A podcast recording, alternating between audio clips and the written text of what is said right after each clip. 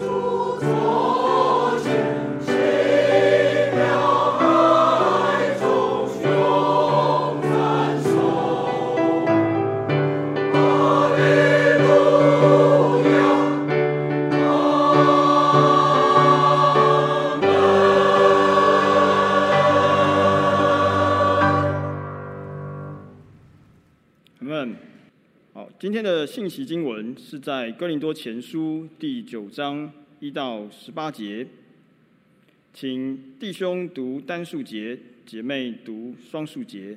在第十八节的时候，我们再一同来读。好，哥林多前书九章第一节，弟兄请。我不是自由的吗？我不是使徒吗？我不是见过我们的主耶稣吗？你们不是我在主里面所做之工吗？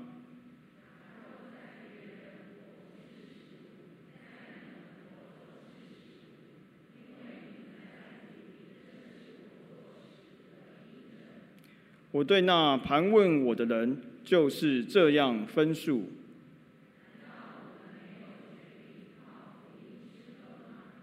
难道我们没有权柄娶信主的姐妹为妻，带着一同往来，仿佛其余的使徒和主的弟兄并基法一样吗？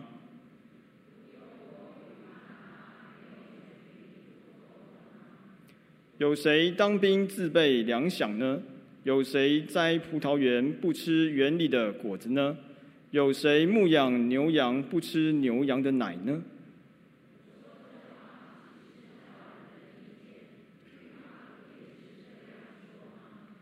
就如摩西的律法记着说，牛在场上踹鼓的时候，不可笼住它的嘴。难道神所挂念的是牛吗？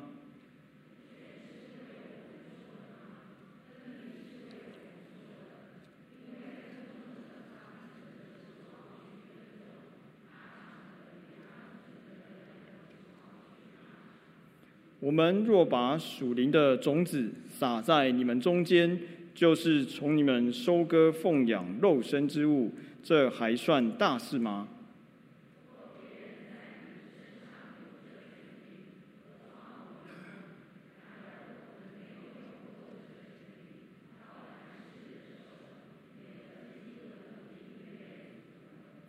你们岂不知为盛世劳碌的，就吃殿中的物吗？事后祭坛的，就分领坛上的物吗？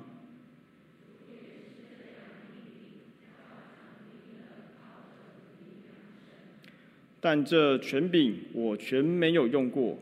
我写这话，并非要你们这样待我，因为我宁可死，也不叫人使我所夸的落了空。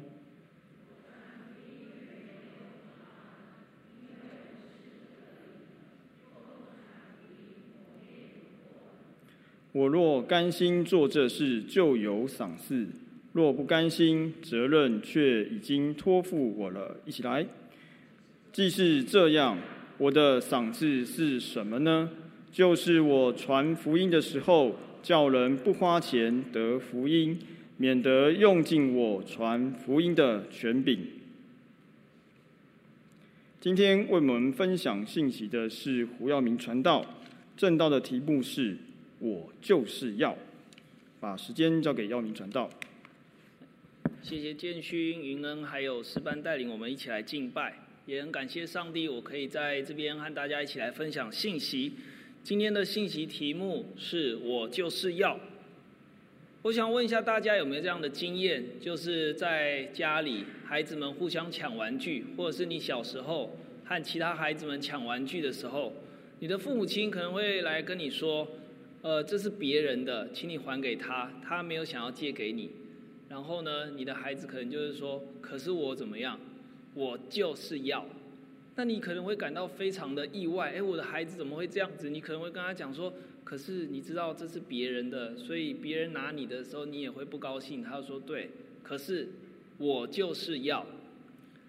不知道你有没有另外一个经验，就是我以前有一位同事，呃，他自己非常喜欢车子。他有一台非常老的车子，是 Volkswagen 的 Passat，是非常非常老的车子，大概三十年。他年纪大概也三十岁。他花了一笔钱买了这个车之后呢，他又花了比这个钱更多的钱去修这个车子，保养这个车子，爱护这个车子，甚至给他重新烤漆，把内装全部整理了一遍。然后因为这个车子很老了，所以油耗很高，所以他花很多的钱。在油钱上面，然后只要一个东西坏掉，他就要修，要修，要修。因为我坐在他旁边，我跟他聊天的时候，我就跟他说：“呃，学长，他比我年纪大一点。”他说：“你这样做值得吗？”他说：“我觉得不值得。”然后我说：“那那你为什么还这样做？”他说：“因为我就是要。”啊，他很喜欢。我想刚刚两个故事，我们都可以看到一个共通点，叫做任性。对于任性，不知道大家有什么想法？但今天呢，我想和大家分享一种任性，是在我们所敬爱的使徒保罗身上，他所怀有的任性。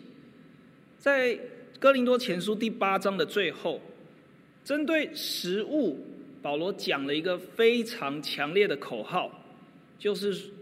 食物若叫我弟兄跌倒，我就永远不吃肉，免得叫我弟兄跌倒了。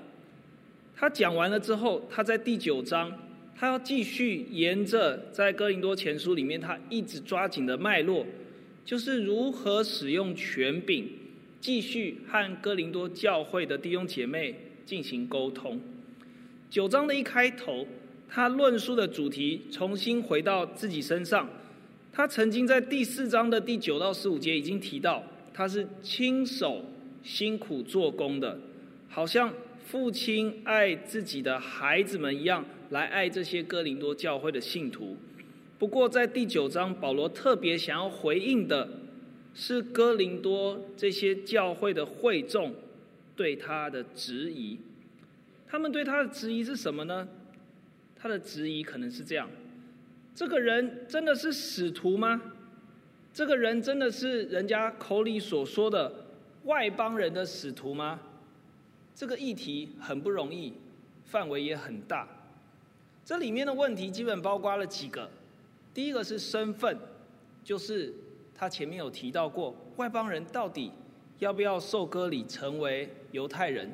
这个关乎到保罗是不是所谓的外邦人使徒？有没有所谓的外邦人使徒啊？第二个关乎到律法，就是外邦人信了耶稣之后，到底要不要守摩西律法呢？这在保罗前面第八章刚好也在讲这些食物的问题。还有第三个叫做权柄，就是保罗，如果你真的是外邦人的使徒好了，那你使徒的权柄是怎么来的？而如果你真的有这些权柄的话，那你告诉我你的权柄有哪一些好了？是不是跟犹太人的使徒是不一样的呢？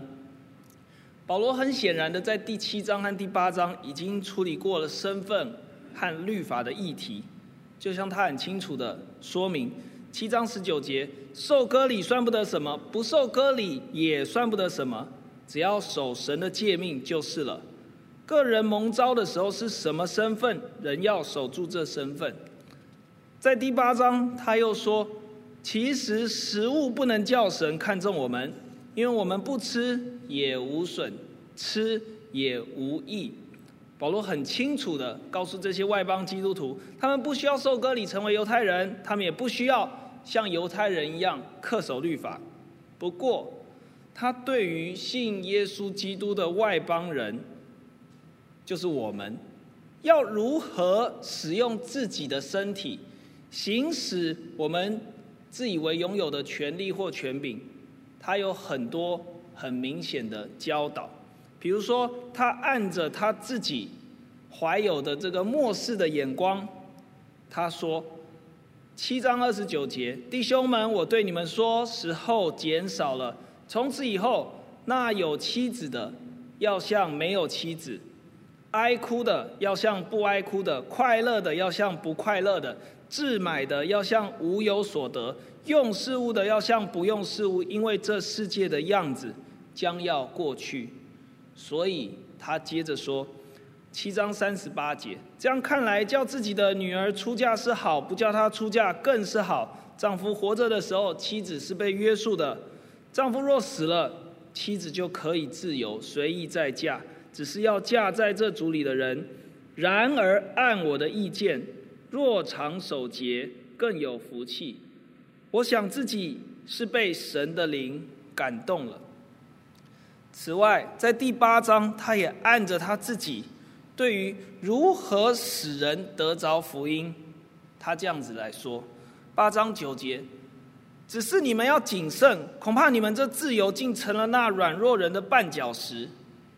若有人见你这有知识的在偶像的庙里坐席，这人的良心若是软弱，岂不放胆去吃那祭偶像之物吗？因此，基督为他死的那软弱弟兄，也就因你的知识沉沦了。你们这样得罪弟兄，伤了他们软弱的良心，就是得罪基督。保罗对于基督徒，就是我们如何在这个世界上生活，他有一个很明确的劝勉，是你我都应该要好好想一想的，就是在这个末日已经临到的现在，我们应该要怎样行事为人，才是对自己，也是对他人最好的。因为保罗知道，当耶稣基督再来的时候，我们都要直接面对他，而上帝将要来检视我们这个人，并且按着我们这个人是怎么样的人，将赏赐分给我们。因此，保罗既然身为外邦人的使徒，当他被质疑的时候，他一方面觉得很受伤，另一方面他也十分担心他的羊群。他要向他们提出抗辩，原因不是为了他自己的身份的问题，而是如果他们不愿意去承认保罗是他们外邦人的使徒，那他们这些外邦人很可能就会失去他们所接受的信仰，也就是保罗所传的福音。九章的一开头，保罗说：“我是自由的，并且说我的使徒权柄是有证据的，而证据就是这群哥林多教会的信徒。”保罗用了一个字叫“印证”，在这里可能有两层的意义。第一个是因为哥林多教会的人，他们确实信了耶稣之后，也领受了圣灵。这个在第十四章有很明确的经文，在使徒行传也有相关的记载。所以保罗说，这些外邦人基督徒是圣灵验证的，而这些验证正好就是保罗身为外邦人使徒的证据，这是印证的第一个层面的意思。第二个层面就是保罗说，我有印证在你们身上，因为你们您是我做的工作，我的作品上面有我的印证，我的印证盖在你们这些外邦人上面。是我把圣灵的恩赐分给你们，把福音传给你们，所以我在你们身上有印证，你们是我做的，我在你们身上有权柄。这个论述其实相当的强烈，也同时非常有力的回击了在第三节他所提到旁人，就是这些哥林多教会的会众对他的质疑。他在这个学术研究上面。通常被称为权柄危机。保罗非常有力的驳斥了这个呃盘问。接下来呢，在经文的第四章一直到第四呃第四节一直到第十五节，保罗花了非常长的一个篇幅，在向哥林多教会解释为什么他在哥林多教会眼中，或者在其他外邦人的眼中，或者甚至在犹太人基督徒的眼中，看起来是一个很奇怪的使徒。因为就是他这么奇怪，所以旁边的人会一直去质疑他。他在这里又重新说了，他有权柄。第四节他说：“我有权柄，靠福音吃喝。”这个已经在第八节有很详细的论述。他说：“所有的食物摆在他的前面，不管是不是祭拜过偶像了，他都可以吃。”第二，他在第五节说：“我有权柄，可以娶信主的姐妹为妻，带着一同往来。”这个在第七章也已经详细讲过，他可以娶妻，但是他没有娶，是因为主的缘故，当然也是因为他有这个恩赐。现在第九章，保罗需要好好的解释一下，为什么他还需要工作呢？不因为他是使徒，他就不工作，要靠别人来养活他。这是他现在在四节到十五节想要好好讨论的一个问题。保罗用了几个例子，第一个呢是当兵不需要自己预备粮饷，第二个是栽种葡萄园的，他就吃里面的果子，第三个是牧养牛群羊群就喝他们的奶，这些日常生活的通则，还有摩西在律法上面对于工作的牛必须不要笼住他的嘴，让他一边工作一边吃旁边的谷物，来说明保罗确实是有这些权柄。他在十一节到第十二节的上半段，他下了一个小小的结论。他说：“我们若把属灵的种子撒在你们中间，就是从你们收割奉养肉身之物，这还算大事吗？若别人在你们身上有这权柄，何况我们呢？没错，保罗想要对哥林多教会当中的人大声地说：“对，我是使徒，我有不需要工作的权柄。”只是在这个大声的宣告之后，保罗似乎没有想要降低音量的意思。他还想要继续说，然而我们从来没有用过这个权柄，反倒凡事忍受，免得基督的福音被阻隔。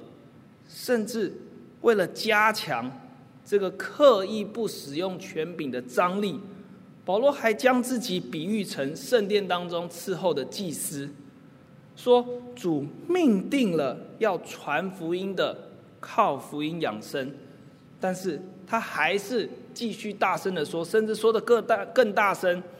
但这权柄我从来没有用过，我全没有用过。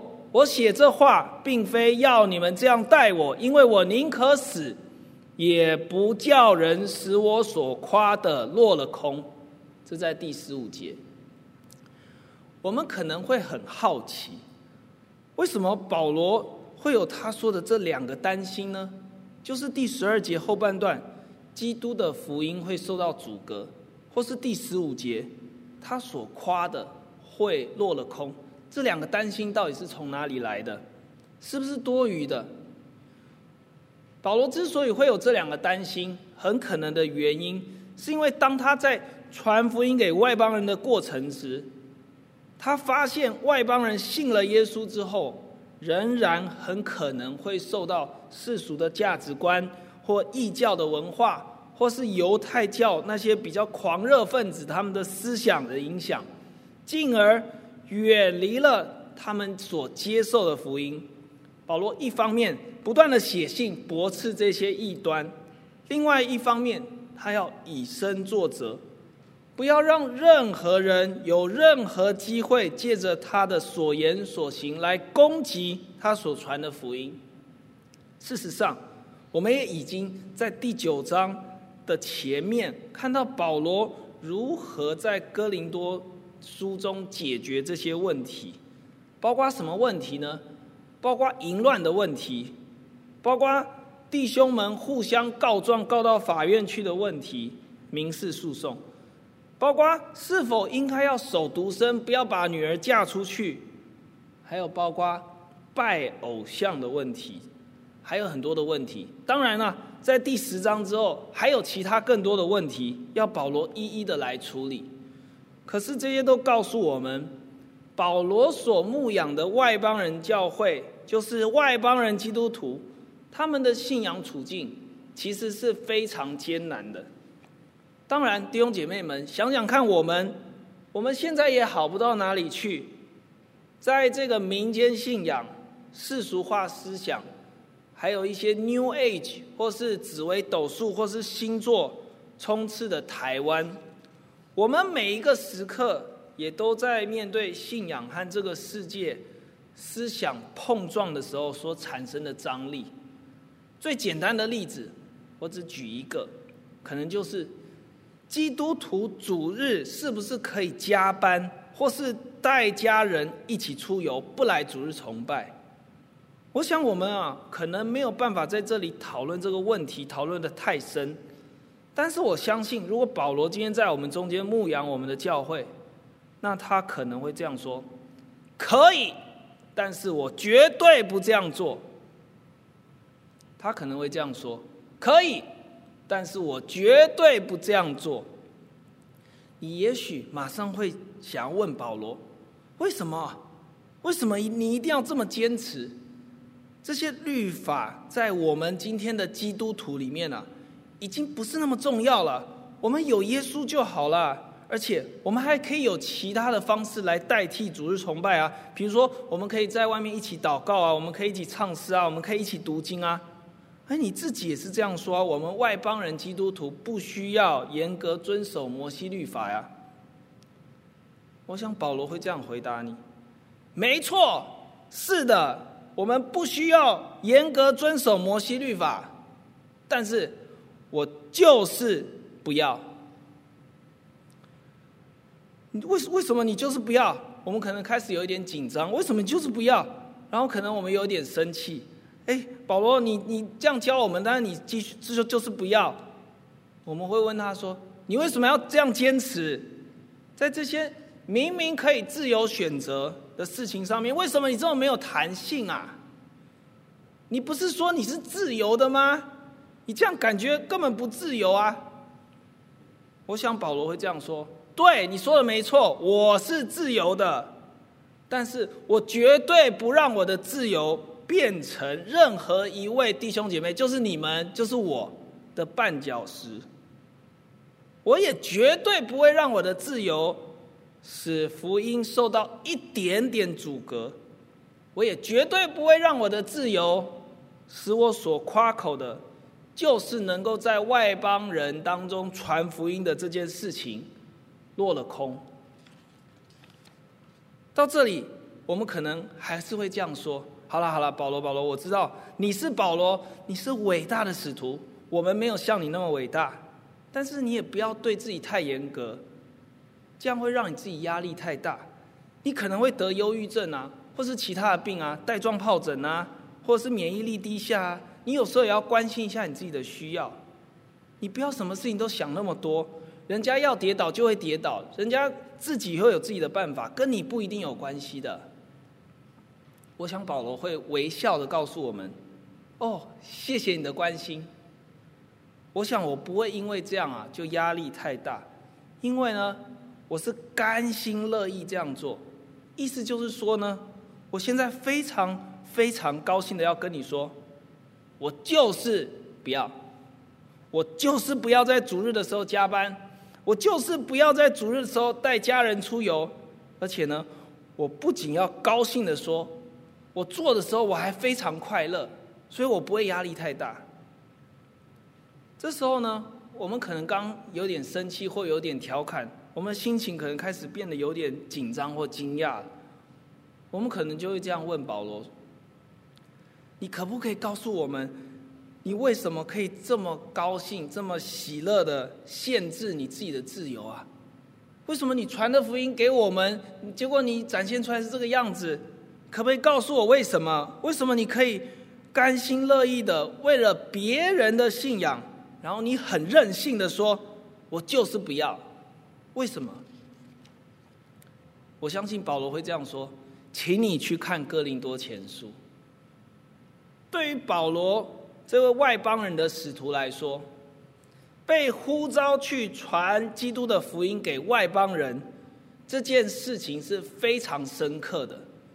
他经历了他在去大马士革的路上遇见耶稣，然后他就已经决定，他把自己完全的献给神，要去做主的工作。对他来说，这不是他的工作，这是主的工作。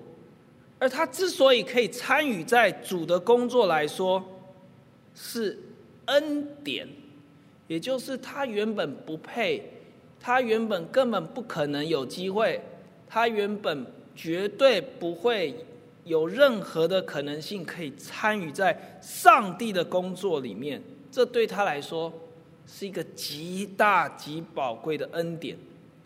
他其实。早就把这样的思想放在哥林多前书当中，在一章九节，他面对哥林多教会，他公开的说：“神是信实的，你们原是被他所造，好与他儿子我们的主耶稣基督一同得分。”在希腊原文的表达上面，跟中文可能有一点差异，但是如果我们可以参考英文圣经。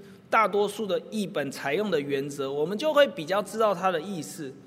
它的意思就是 “call into fellowship of His Son Jesus Christ of our Lord”，意思就是说，我们被呼召、被叫过来，加入了一个团契。那个团契是耶稣基督我们的主的团契，被呼召进入到主耶稣基督里面，我们的主的团契里面。保罗将基督徒跟主的关系，用我们在教会很常听到一个希腊字叫 “koinonia”，这个多数的时候在我们当中被翻译成“团契”的字来表达。这是一个非常特别的事情，是怎么特别呢？我们要想象一下，保罗是如何想要告诉我们，上帝在基督里面的工作是怎么样把我们和上帝的关系拉近。好让我们可以一同参与在它里面，而这个关系，其实在我们每一次领圣餐的时候，都很具体的用仪式的方式表达出来。在哥林多前书有一个经文非常贴近这样的思想，就是在第十章的第十六节，我们要偷看一下，保罗说。我们所祝福的杯，岂不是同领基督的血吗？我们所擘开的饼，岂不是同领基督的身体吗？同样的，这里的统领，如果你想要比较贴近原文的意思，我们还是必须要参考多数英文译本的翻译，就是要按照 koinonia 的字义去把它翻成：我们领受这个祝福的杯，难道不是？连结 communion 在主的血里面呢？这个面包我们剥开了，难道不是一个 communion 连结在耶稣的身体里面吗？英文还有其他的字，除了 communion 之外，他还用了其他的字，比如说 participation 参加参与，或者是直接用一个更简单的字叫 sharing 分享。不管你。想要翻译成 communion，想要翻译成 participation，或是想要翻译成 sharing，我们都可以感受到 koinonia 这个字它的一个深层的含义，就是呢，它是一种结合和参与。也就是说，保罗想要直接的告诉我们，因为基督耶稣的救赎工作，我们现在已经可以在一定的程度上面。参与在上帝三一神的团契当中了，因此，也因为这个事实，保罗非常自信地说，他在九章十六节这样说：“我传福音原没有可夸的，因为我是不得已的。若不传福音，我便有祸了。我若甘心做这事，就有赏赐；若不甘心，”责任却已经托付我了。既是这样，我的赏赐是什么呢？就是我传福音的时候，叫人不花钱得福音，免得我用尽我传福音的权柄。回到保罗，为什么可以这么甘心乐意的为别人的信仰，任性的说，我就是不要。我想，我们已经越来越接近答案了，因为保罗对上帝给他的恩典有非常深刻的感受，他深深的觉得，三一上帝对我们开放，对我们一切相信耶稣基督的人开放，让我们可以参与在他三一神的团契当中，这是非常奇妙可贵的，而且。又是令人惊讶的，这个让保罗对耶稣基督对他的呼召，就是传福音给外邦人，产生了一种无以形容的热忱。保罗说，他传福音不需要什么赏赐的，因为呢，能够传福音这件事情本身就是赏赐，是最大的赏赐。他深深害怕，倘若他得了其他的赏赐。他就没有办法一直一直一直去传福音了，银货两訖，你懂我意思吗？他不希望这个工作结束，而且如果他真的免费的去传福音，那不就正好也可以体现这个福音真的是免费的福音吗？弟兄姐妹们，保罗的话语当中。充满了热忱，是他对参与在三一上帝的团契中感到兴奋的热忱。他被这个愿意向人开放的上帝惊喜到了。他也知道这是他一生当中最重要的事情。在这里，我要再用一点描绘保罗对于参与在三一上帝的团契当中这个事情他的认知，来作为今天的结尾。究竟对保罗来说，三一上帝向我们开放，为什么会让他在世界上每一天的生活的日子如此疯狂又任性呢？而且他可以在这些我们看似很基本的权利上，为了他人的好处，大声地说：“我就是不要。”我想啊，除了我们每一位基督徒。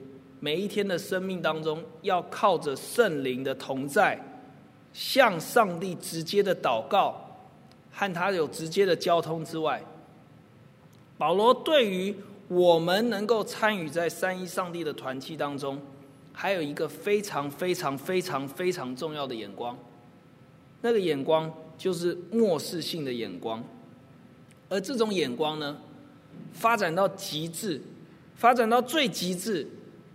就是当耶稣基督第二次再来的时候，我们都要复活的那个大日子。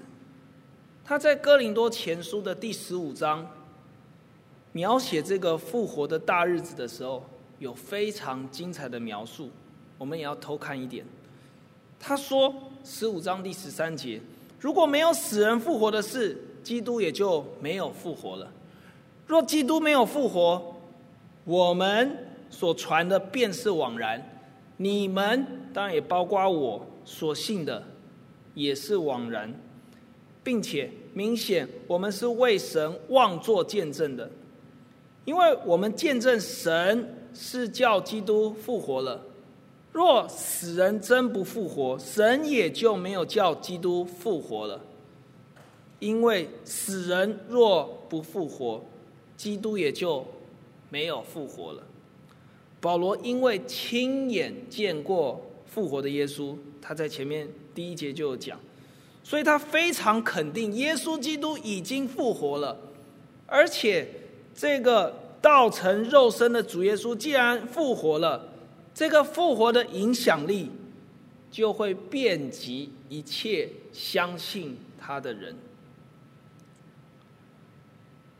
第二，保罗说。在二十四节，十五章二十四节，在后末期到了，那时基督将一切执政的、掌权的、有能的都毁灭了，就把国交与父神，因为基督必要作王，等神把一切仇敌都放在他脚下，尽末了所灭的仇敌，就是死，因为经上说。神叫万物都服在他的脚下，既说万物都服了他，明显那叫万物服他的不在其内了。万物既服了他，那时子也要自己服那叫万物服他的，叫神在万物之上为万物之主。这是保罗心目中对于基督再来。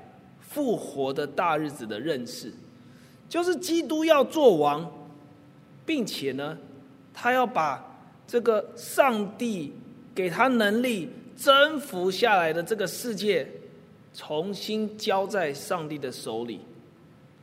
保罗向所有的基督徒，在十五章的三十二节发出一个重大呼吁：弟兄姐妹们。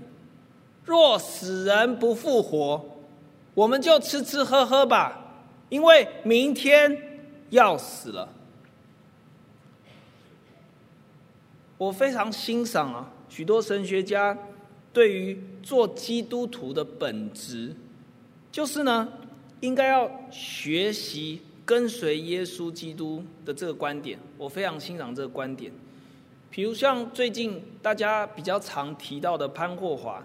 他是一位在德国纳粹时期力抗这个已经被纳粹掌控的德国教会的一个神学家，他就十分强调，基督徒是跟随基督的人，而这个跟随呢，指的就是效法耶稣的行动模式。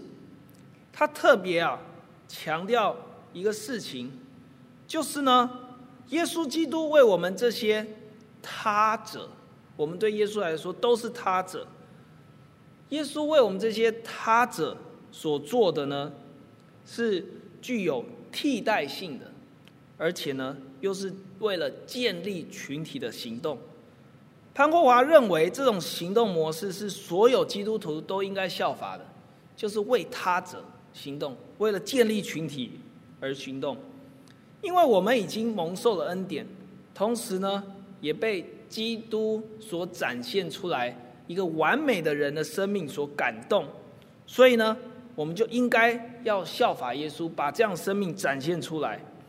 潘国华用两个词汇来描述这个事情，第一个叫共同一起，第二个叫彼此为他。这两个词汇概念，它总结了追随基督的群体里面，基督徒应该要活出的生命样貌，甚至呢，这个不仅仅应该发生在教会内，更是应该要拓展到这世界上所有的人身上。不过，我觉得啊，虽然当我们在思想耶稣基督的时候呢，我们真的可以被他感动。被他激励，但是呢，碍于我们这个渺小软弱的身体，我们实在很难达到我们所羡慕、所可想的像耶稣一样的生命。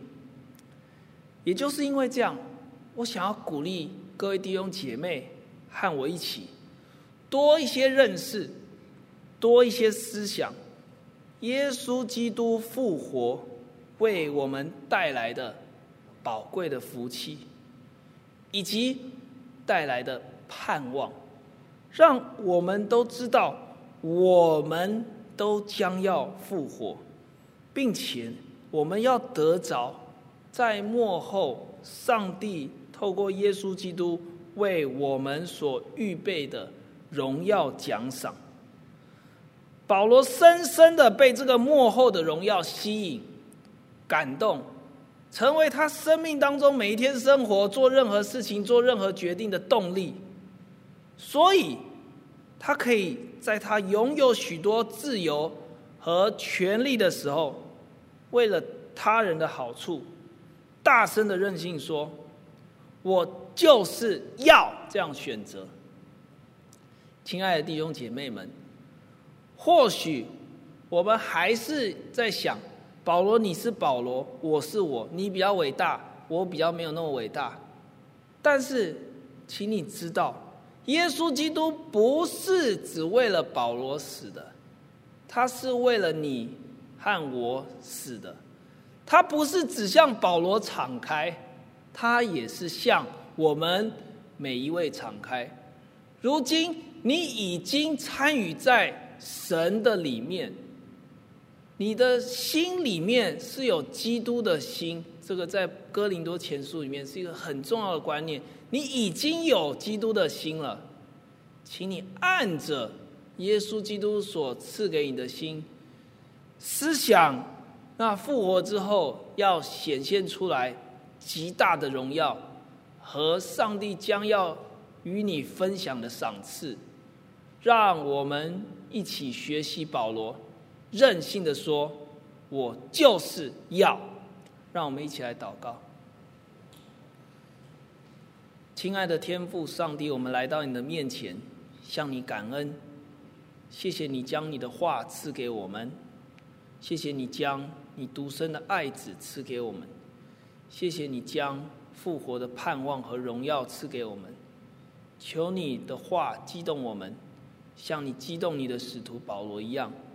使我们在每一天生活的日子中，为着那幕后将要显给我们的荣耀，我们就在你面前，为了每一个人可以得着福音的好处，而做出正确的选择和行动。